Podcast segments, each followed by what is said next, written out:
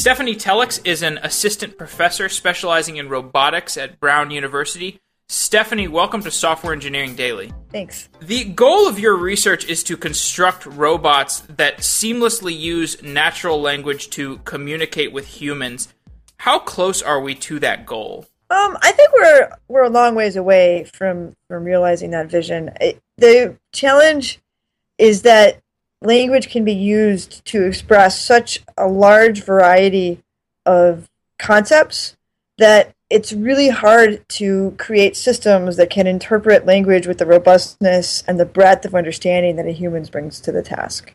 So you write that in 20 years, every home will have a personal robot which can perform tasks such as clearing the dinner table, doing laundry, and preparing dinner. Do other people in your field agree with that timeline? Um, there's there's a lot of diversity in estimates on how long things are going to take, and I and I would definitely put a lot of variance myself on that 20 year number. We've already seen robots enter the home in the form of the Roomba um, and other devices that you know focus on specialized tasks like cleaning floors. And there's also been quite a lot of um, robotic toys of various types that you know are in many many homes um, around the world. I think the there's a there's there I think that as robots become more general purpose, there's going to be a larger and more pervasive presence of these systems um, in our lives. So the the places where they're being successful today, and even right right now today, are, are where there's a really specialized task like the Roomba or something like telepresence has seen, like v- the VGo or Suitable Technologies Beam. Um, these are existing platforms that you can buy today, and they're deployed in offices and homes, and they work. They're really cool. Like the Beam is awesome for telepresence, for example. Is that what Edward Snowden uses? Yeah, yeah. I think it's it's. I think it's the Beam is the one he uses. Yeah. Okay. Yeah. So so so so the timeline on these the sort of dream of AI almost is like these general purpose machines, you know, C3PO from Star Wars or something like that. Um, and you know, maybe 20. I, there's definitely people who would say 20 years is way too optimistic. It's going to be 50 or 100. Um, there's also people who would say that's way too pessimistic, and we're going to see these things in five years. There's a big push for deep learning right now, for example, um, that maybe is going to solve all the problems. The Google self-driving car folks um, are planning to be on the market, you know, soon, right? Like like um, in in five or ten years or something is what they're what you hear. Um, there's a lot of disagreement about whether that's actually realistic or not.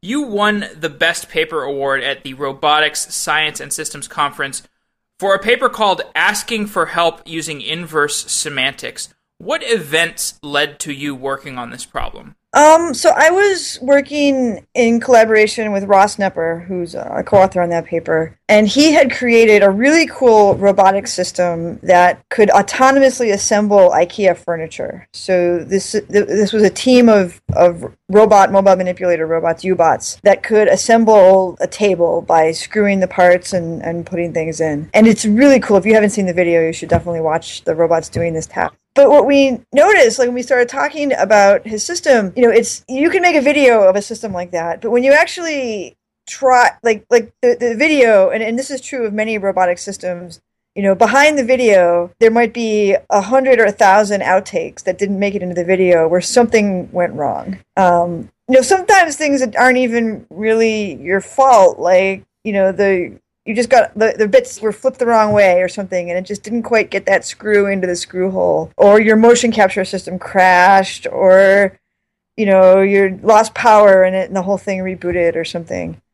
And and this is incredibly frustrating because the user doesn't like the person who's who's trying to use the robots for something they don't care why it didn't work. They just it, the robot's broken. It didn't work and so we realized that this was a challenge because this is one. I think this is sort of the barrier to general purpose robots. Is this sort of long tail of problems of things that can just go wrong that aren't what you expected. It's really, you know, we, I mean, it's you said it's a software engineering blog. You know, we know about test cases and, and stuff, unit testing and, and that. But in a robot, like a unit test involves moving things in the physical world um, and and setting things up and tearing things down in the physical world. So it's really hard to get that level of robustness in a robotic system. It's really challenging. And so what we realized is that, um, you know, what we, we could make progress towards this vision of robots operating in unstructured environments by accepting that things were going to go wrong and then thinking about how we could recover from those types of failures. And in particular, we, we thought that in many instances, there's relatively simple and easy actions that a human could take, even a human who wasn't a roboticist and didn't really know about the robots.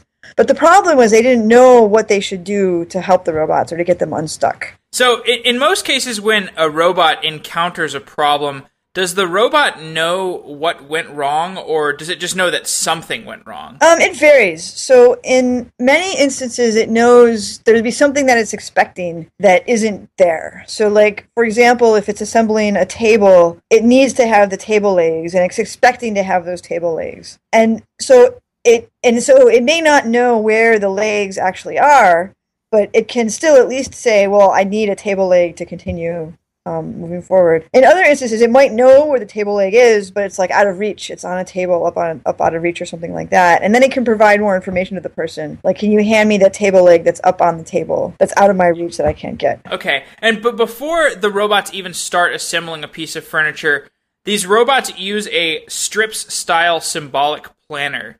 C- can you describe what a strip style symbolic planner is? Yeah, it's basically pr- creating a formal model of the task that the robots are trying to complete. So it formalizes the process of assembling the table as a state uh, uh, about which parts have been put together and which parts haven't been put together and where they are in the world, and then actions that the robot can take. For example, picking up a leg or, or the base of the table or screwing something into something else or flipping the table over. And then the effects of those actions. So after the robot has screwed in uh, one of the legs to the table, after that it's attached to the table and it can go on to the next step in the plan. So how does the robot enumerate those states? Um, so it has to search through the different ways it, it can attach things together. So part of the knowledge that's encoded in the effects of its actions is what does it mean for the table to be assembled, like a goal condition, and then it does pick your favorite search algorithm to you know breadth first search or, or something to to find a path to achieve the goal. There's some tricks that they had to play because you have this combinatorial problem with all the different way wrong ways you could put the table together. Um, but but um, and that was one of the things that Ross was working on in the IKEA furniture assembly. So you can often get into a situation where this robot encounters a problem, doesn't really know what went wrong. When when you first started working with Ross, what what was the way that he was having the robot disambiguate that? Um. Well, at first it was it, it was it was just a bug, right? So like, you know, it wasn't like they would try to recover. They the condition wouldn't be met. Oh, they just start over. And yeah, you start over, or you or Ross goes and and, and fixes it.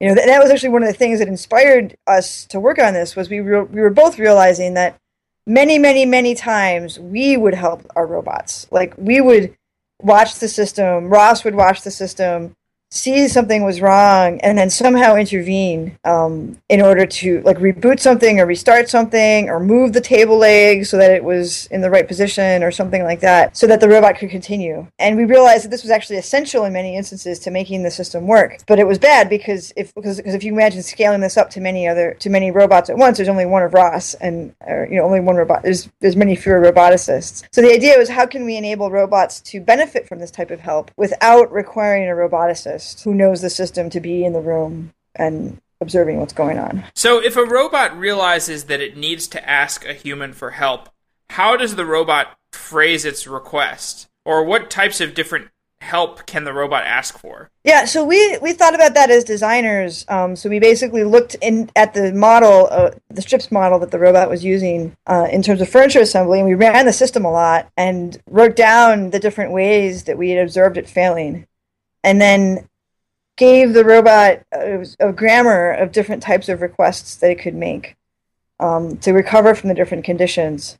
And then the contribution of the paper was like you can write down this, this grammar, and that restricts the space of things it can say quite a lot, but there's still a very large set of actions, uh, words, and sentences that the robot can say. And it, and it really depends which one is correct, really depends, or will be most effective, depends on the environment that the robot is in and you know where all these pieces are and, and where it is in the plan and you really couldn't enumerate them or write down a fixed rule uh, to generate those types of requests So we work. So we created an algorithm that lets the robot dynamically compute how effective different requests for help will be by assessing how interpretable they are. You've said that the communication between robots and humans is a problem that's rooted in both linguistics and philosophy.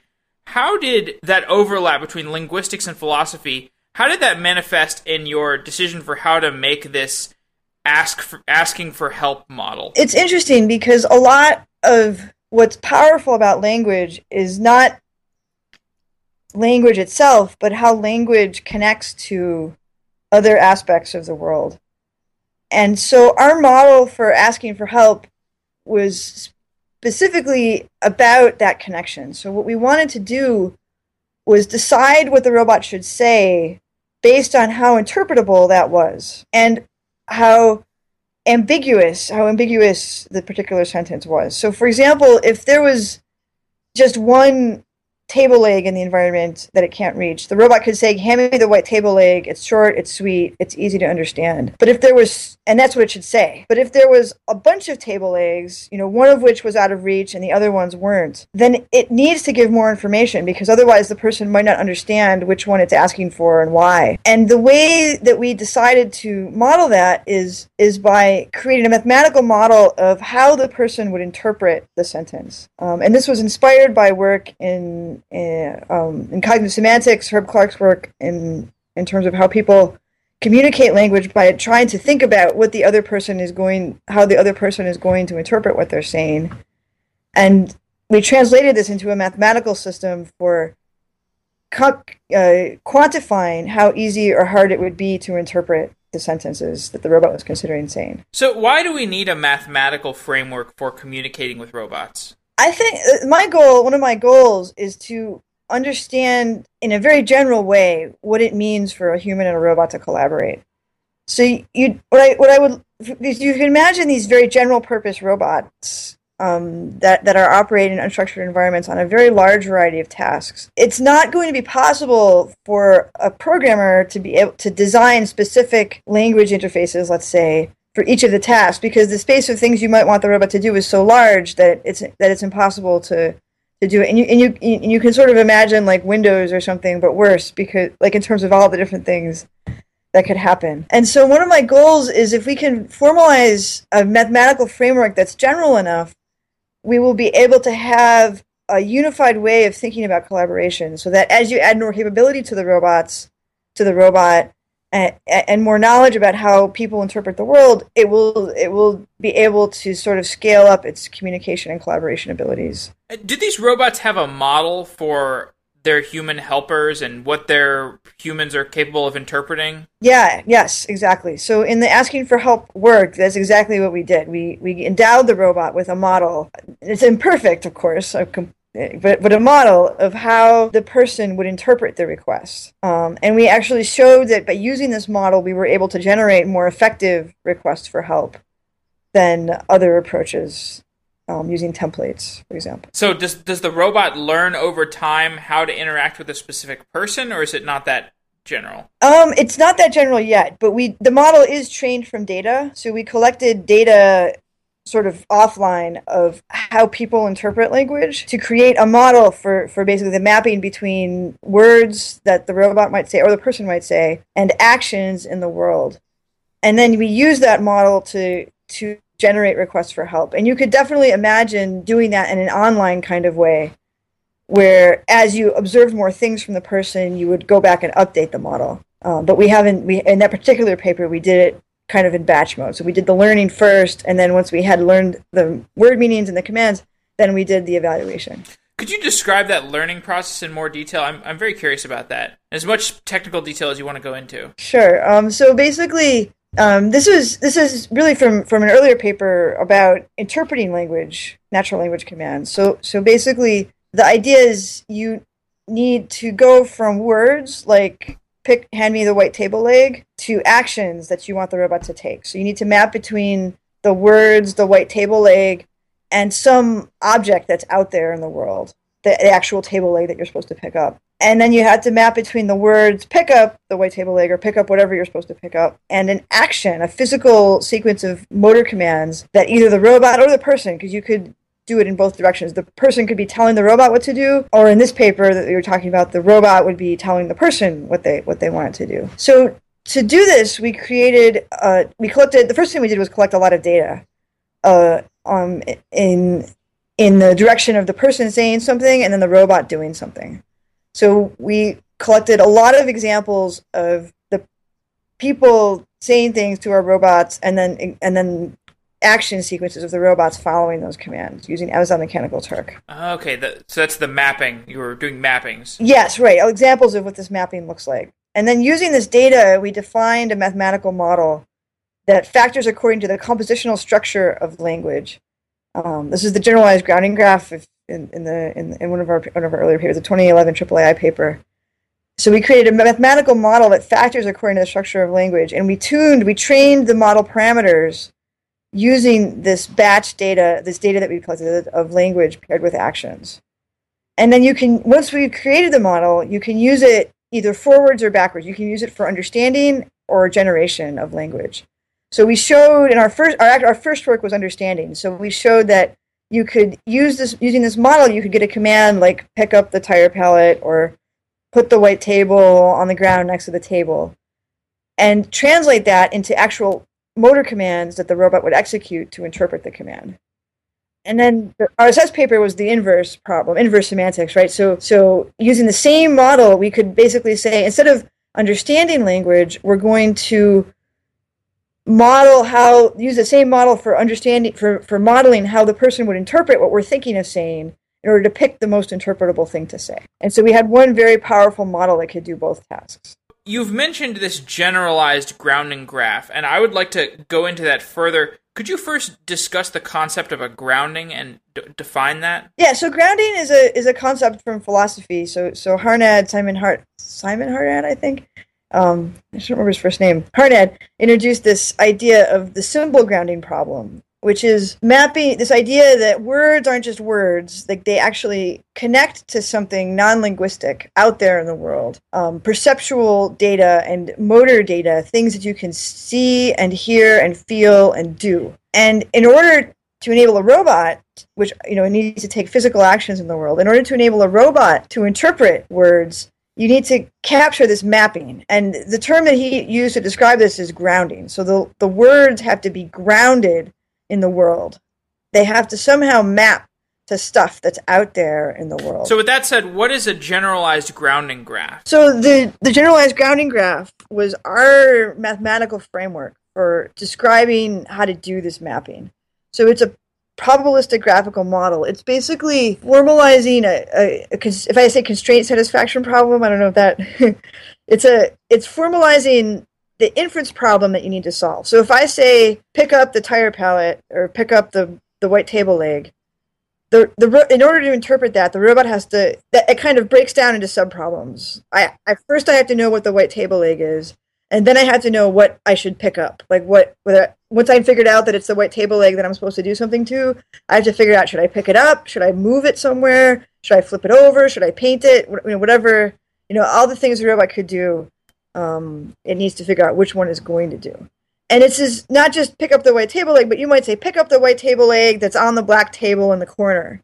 Well, now I've got to figure out the corner and the black table, and then the white table leg that's on the black table, and then pick up or put or play or whatever they said, you know, and, and how that all fits together. So as I add more complex commands and as I understand diverse commands, the model you can't just have one fixed template model for what the robot should do, but it has to reflect the, the, the compositional structure of language. The fact that I can add more clauses. I can, you know, the cat that ate the rat that ate the cheese. You can keep going, you know, forever adding more clauses to this. And the, the generalized grounding graph model basically formalized this problem by saying, look, there's this part, there's this street, there's this structure for language, which is well known, um, and we can extract the structure, and then we can systematically create an inference problem with variables that we have to fill in. So we have to know that there's a white table based on the structure of language, which we can extract with a parser. we know that there's a white table egg, and we know that there's a, a, a, black table and the white table has to be in the corner on the black table so there's some relation between the two so you get these constraints you know this x has to be on y and x has to be a white table leg and y has to be a black table and the robot is supposed to pick up x and pick up x let's say or put x in the corner or put x which is on y in location z. Um, so you have all these constraints that it's that it's infer- inferring, and the framework basically says if you take the structure of language, you can write down this inference problem, learn the meanings of words. So learn how to recognize the white table leg among all the other objects in a pretty general way and combine it all together in order to get actions for the robot. So you mentioned the mechanical Turk training process that you used. And I thought that was a very uh, a very fascinating application of Mechanical Turk. Um, maybe it was straightforward to you, but I, I am I, I would hmm. love if you could uh, explain how you used Mechanical Turk in more detail.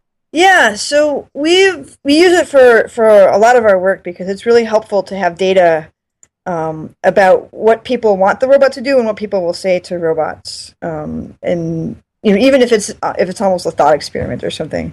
So for the Turk data, um, a lot of what we've done is, is we flip things around. So like what we want is people to say things and then the robot does thing does something. But it's kind of hard for a Turker to operate a robot. So our, our earlier work was a robotic forklift, and our later work was with these youBots, um, these manipulator robots. And you know, you can imagine keyboard and mouse interfaces for driving these platforms around. Um, you know, of course, you could get behind the wheel of the forklift and drive it around, or if you wanted to crowdsource it, you have to make a sort of simulated interface. But there, you know, it's it's definitely not a straightforward thing. You know, it, and and it, and it might be kind of confusing to have to learn how to use the interface that we created for driving the forklift and making it do different actions.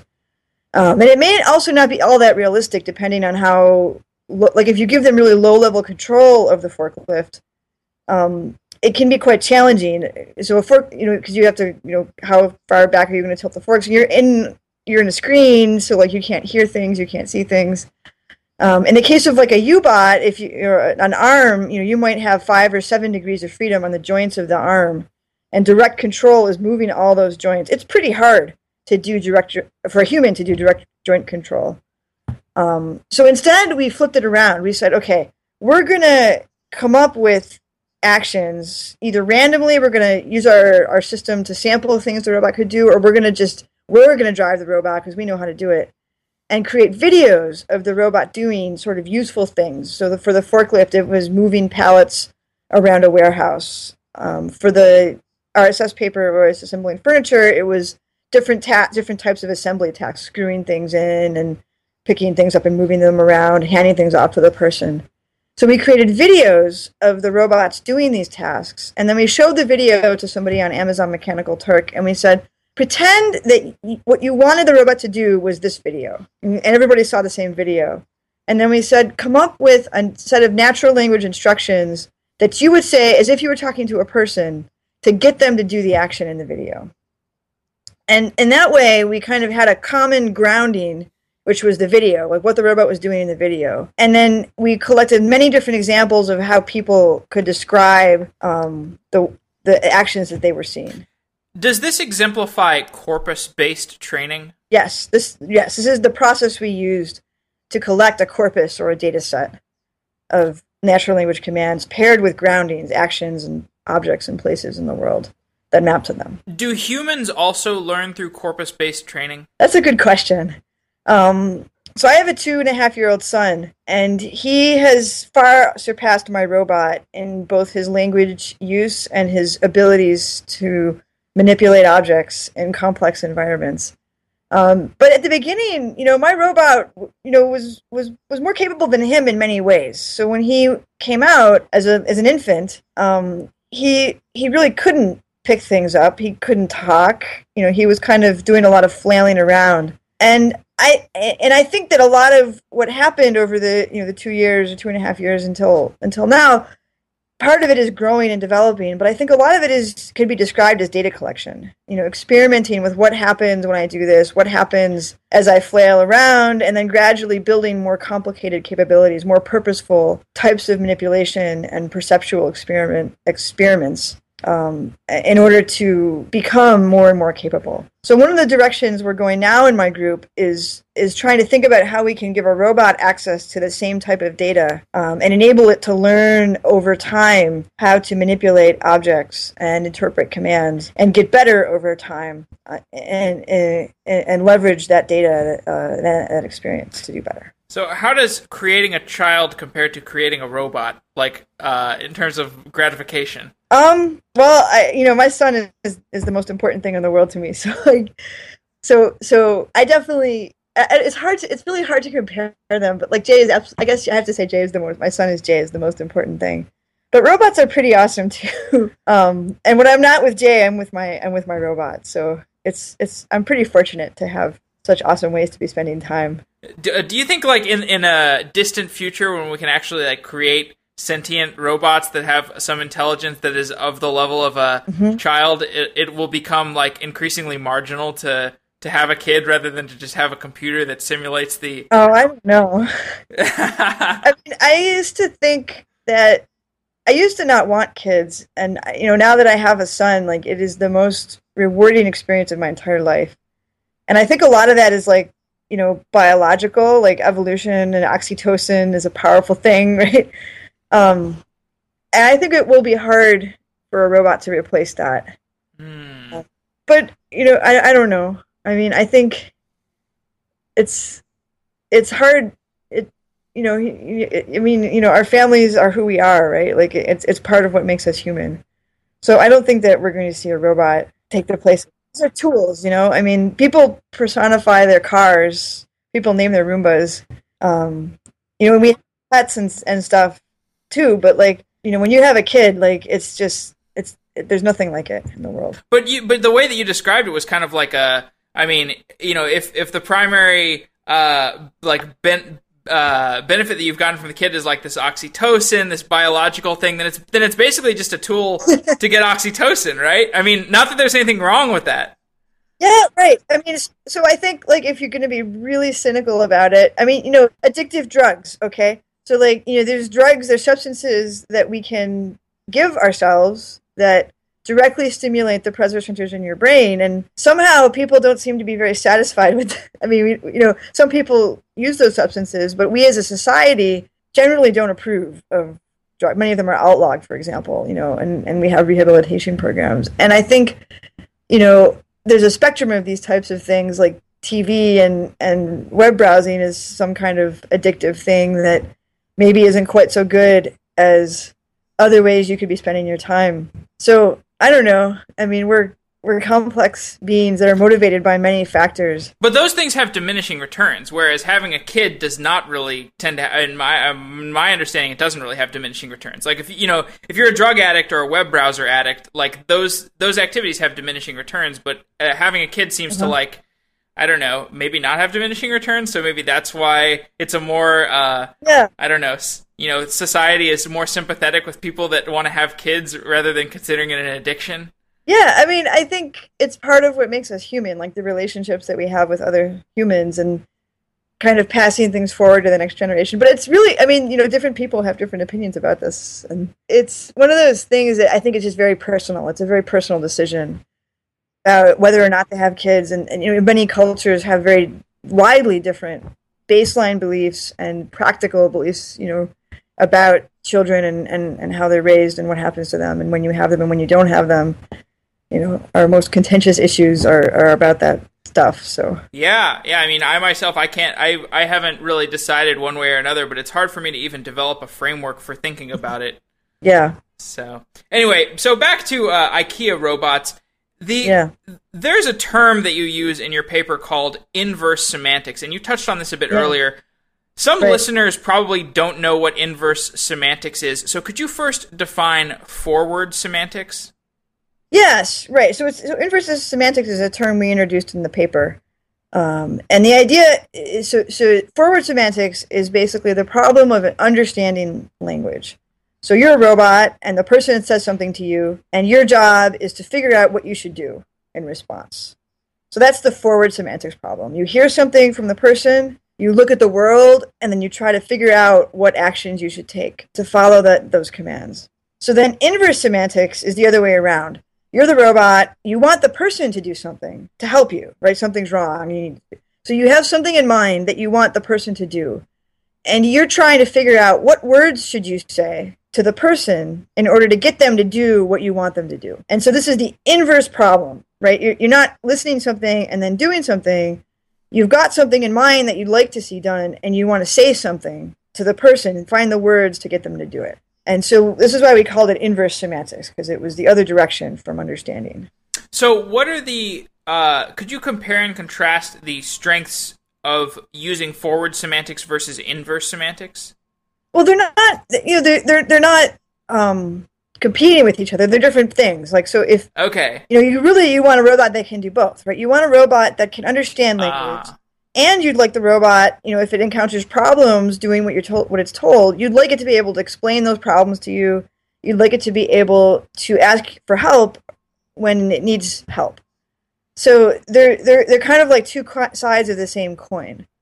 Okay, so if I understand this right, forward semantics is the act of finding groundings in the real world yeah. which map to natural language, That's and right. inverse semantics is finding natural language that maps to groundings in the real world. That's right. Okay. Yep, that's exactly right. Okay. Um, and so uh, there was your your your approach seeks to unify natural language generation and natural language understanding why are language generation and language understanding two separate fields? Could you draw the distinction between those two? Yeah, it's a, it's a really good question. So, so the reason is that generation is often very much simpler problem than than understanding. So, for language generation, often you're doing it in a context where many many things are under your control. So you're doing it, for example, you're writing an email to somebody advertising something, you know, the same thing, you just change the name, right? You have some kind of template and you switch it and you switch which one you do. Or you're making a confirmation page, you know, that's all language generation. For like you've submitted, you're buying something on Amazon, you see the confirmation page, it says what you've bought. There's slots for what you bought and where it's going. You fill in those slots and you're done. Um, so, so for many applications, the generation problem is so constrained that it doesn't really make sense to tie it to some complicated understanding system. You just want it to fill in these slots and move on with your life. But in the robotic setting, it's not the case because the environment in which the robot operates is there's so many potential environments in which it could be that a template based approach it'll get you part of the way there and we that was one of our baselines where we basically in the different situations we wrote down a template for what the robot should say. But what we found is that there were so many different environments that that, that or think you know and configurations of all where all the blocks could be that a template based approach would hit situations where it would still generate ambiguous commands. But we then added this extra power of figuring out what extra stuff to say based on interpretation and uh, by modeling the interpretation, and that allowed the robot to generate more nuanced commands. So adding extra disambiguators when necessary, but not when it didn't need them. And people found that easier to interpret. Can you describe more about the difference between how a robot perceives the world versus how a human perceives the world? Like, what about robot perception is unintuitive?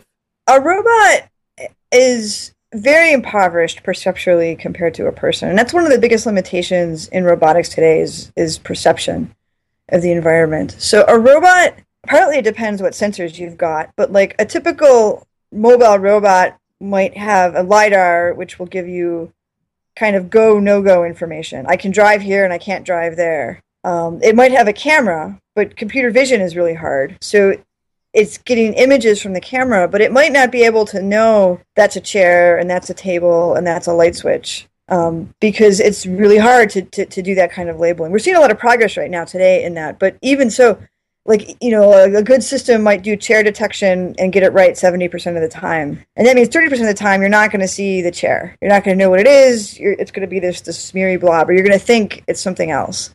And so uh, and then aggregate that over all of the things a person could be asking you about. You know move all of the chairs in the corner by the table and and clean up all the laundry and put it in the closet. And if you don't know what laundry is and where the closet is you know you'll be in trouble. So a lot of work in robotics in particularly, for example, in the inverse semantics paper, we sidestepped the whole perceptual problem completely using a motion capture system, um, a Vicon system. So we basically had an instrumented environment that enabled us to know about just the objects that the robot cared about and nothing else. In the prototypical experiment that you were running, you had a human engaging with a robot to build an IKEA table. And the human would ask the robot, please hand me the white table leg. Is the human phrasing his language in a way that he knows the robot will understand? Like, does he know that there is already this mapping within the robot that says, please hand me the white table leg? Or to what degree is the robot disambiguating that sentence? We, we constrained things in our data collection in the first place by showing them videos and then having them generate instructions. But we found that one of the biggest limitations in our system is that when you actually put it in front of a person, they really don't stick to the types of scenarios that you imagine during your data collection. It's very easy for them to slip outside and start talking about things that the robot simply can't see or doesn't know about. Uh, and that's a challenge because the you know the language if there if it if you if um, for example in our forklift work somebody gave instructions for how to pick up a dime, a dime like a, a coin with a forklift. Um, and the way the way that you do it is you bring the forks on top of the dime, and then you lower it slowly, and then you slowly drive backwards, and it flips backwards onto the fork. Does that kind of make sense? You lower the fork on top of it, and then the friction. That sounds really meticulous for a forklift. Yeah, human operators can do it. I, you can look on YouTube and see them doing it and they sent us these instructions describing what I what I basically what I just did, and you know we could see it, like we could imagine doing that, you know, going out in the forklift and doing that. But our system had no chance of interpreting those instructions because we just didn't give it those really low level, fine grained actions about moving the dime. And if we had given it those actions, the problem is that this the, the space of possible actions would be ginormous because you could at any moment like you might be told to unload the truck and we're searching and like moving the forks up a couple of inches and we'll never find these these high level actions. So one of the thrusts in my group now is to, to, to create new methods for planning in these types of state spaces that effectively map to different levels of abstraction that people might use. So this is our minecraft work. Minecraft work. Okay can you discuss that in more detail? I don't i did not read about any minecraft work. Yeah so um, so this is a one of the, the newer projects in my group. So so um, it, so so we haven't gotten it all out there yet. But like the idea is, we wanted to start to think about planning at multiple levels of abstraction. And one of the domains where this comes up is in simulation and in Minecraft, basically. So have you played Minecraft? I actually haven't. Oh, really? Uh, I know. I'm. I think it's a sign of my age.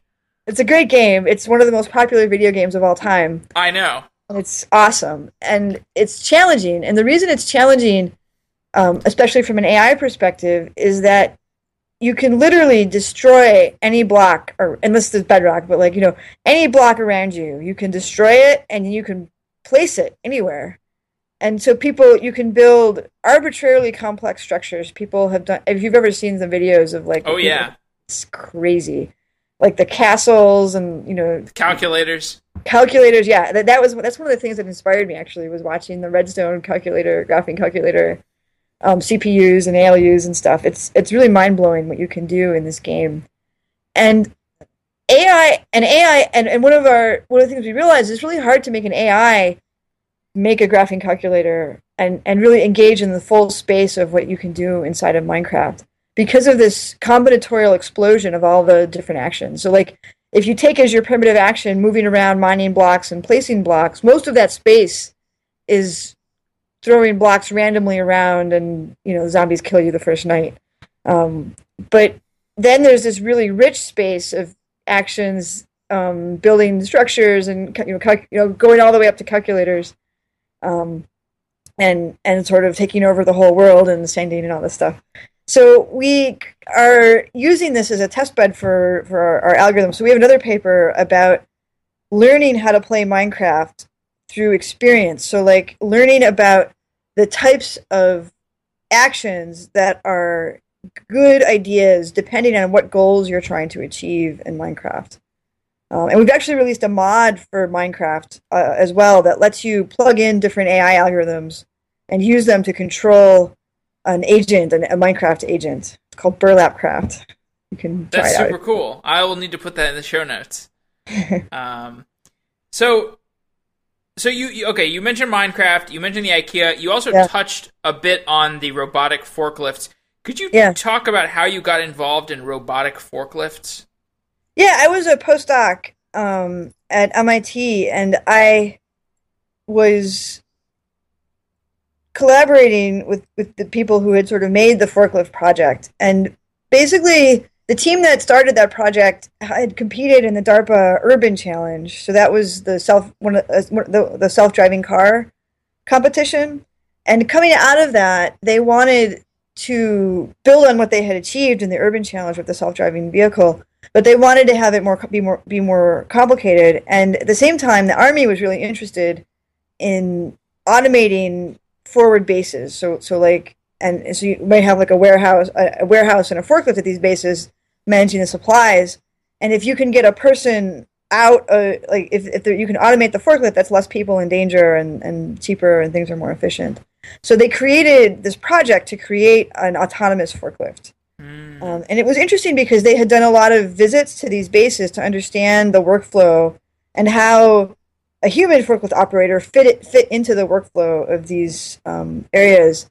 And so then we, ta- so so so so then I was fortunate to be able to interact with them and you know realize a lot of what happened is that people would talk to the human operator and ask them to do different things, and that's sort of what got us started on exploring different types of language interpretation for the forklift.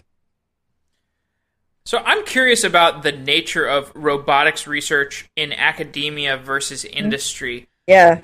Do you feel like you're doing research in academia that you would not be able to do in industry? Definitely. Um, I think part of it is sort of how far ahead are you looking. Um, so in industry, it tends to be really driven by a product or a concrete goal that you know is five years out at most. Um, whereas you know we talked about you know is it 20 years? You know maybe it's 50 maybe it's 10 but like it's it's definitely not technology that's going to be out there tomorrow. But on the other hand i find it very exciting because if we can actually get this to work the impact is immense. And trying to figure out like what are the roadblocks um, what are the problems that we have to solve to really enable this type of technology? And then solving them is i think part of what needs to happen to really make this a reality So I think what you're the work that you do, you, would you describe it as basic science?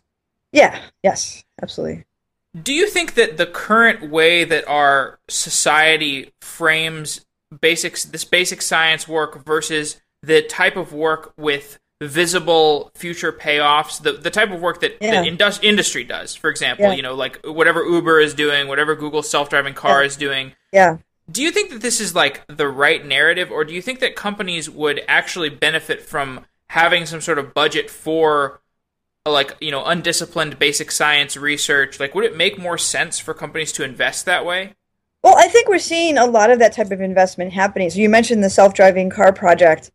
Um, that's a really, I think it's a really wonderful project, and that's the kind of project the the number of the, the amount of resources that they're investing in this project is is is is immense, and and I think that kind of sustained effort over a long period of time is not something that you would really get in the research environment where the grants tend to be smaller and and you know you're you're, sort of always looking to jump to the next thing. And yet, I think that type of effort is what's necessary to really make the self-driving car a reality. For example, to to really knock down all those bugs.